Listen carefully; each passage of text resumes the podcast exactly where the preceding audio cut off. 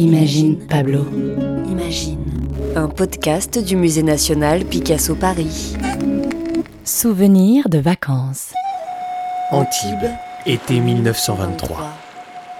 Tout est calme, paisible. Mais d'où vient cette douce musique? La musique sort du tableau de Picasso. Dessus, nous voyons deux personnages. On dirait deux adolescents. L'un joue de la flûte de pan et l'autre écoute. Le joueur de flûte est assis sur une pierre. Il a l'air à moitié présent et à moitié dans sa rêverie. L'autre est debout, le regard dans le vide. Il est plongé dans ses pensées ou dans la musique. Ils ont l'air ailleurs et pourtant leurs corps sont bien là. Athlétique, massif, bien ancré dans le sol. Au premier plan, il y a les humains et le décor, fait de jaune, de rose et de crème. Couleur de sable, couleur de chair. Tous ensemble dessinent une fenêtre sur le bleu de la mer, sur le bleu du ciel et sur l'horizon. Une sensation d'infini. L'atmosphère de ce tableau respire le calme et l'harmonie.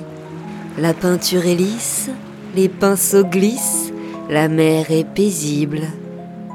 On ne saurait dire l'heure qu'il est, à quelle époque nous sommes, si c'est le matin ou bien le soir.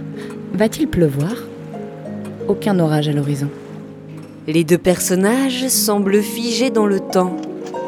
La musique de la flûte de Pan se confond avec le bruit des vagues. Le message de ce tableau semble sans mystère. Et pourtant, C'est l'été en Méditerranée. Picasso séjourne à Antibes avec son épouse Olga et son fils Paolo. mais il y a aussi une autre femme. J'aime sa façon de jeter les perles de son collier en arrière sur son dos quand elle les porte sur la plage. C'est bon pour mes perles de prendre le soleil. Hein? Mais qui parle? C'est Sarah Murphy, une Américaine installée à Paris avec son époux et ses enfants. C'est elle qui a invité Picasso à passer l'été à Antibes avec sa famille. Elle fascine Picasso.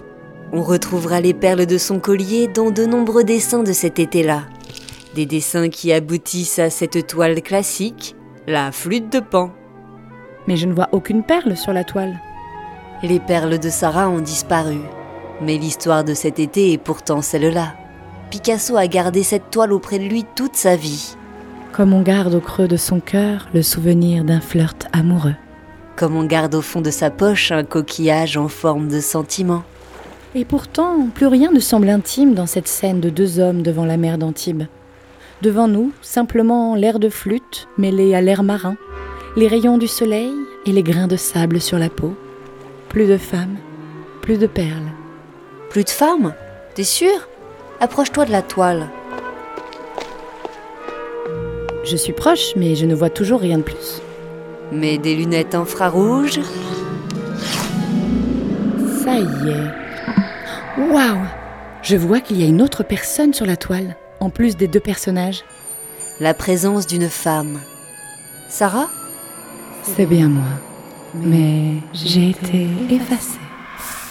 La version initiale était une célébration de Sarah.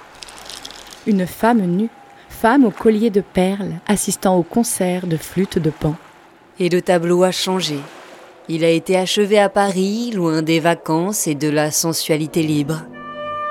La flûte de pan joue maintenant la ballade de la désillusion sentimentale. Un adieu à la rêverie antique et sensuelle, provoquée par Sarah Murphy. Picasso semble rejeter à cette époque la peinture sentimentale. Il traite ce tableau dans une perfection classique à la Raphaël. Classique? Vous avez dit classique? Est-ce ainsi qu'il faut peindre? Ne suis-je pas endormi dans cette vie bourgeoise?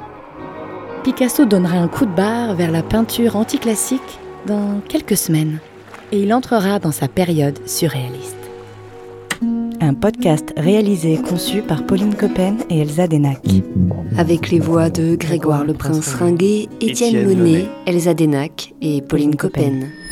À retrouver sur le site du musée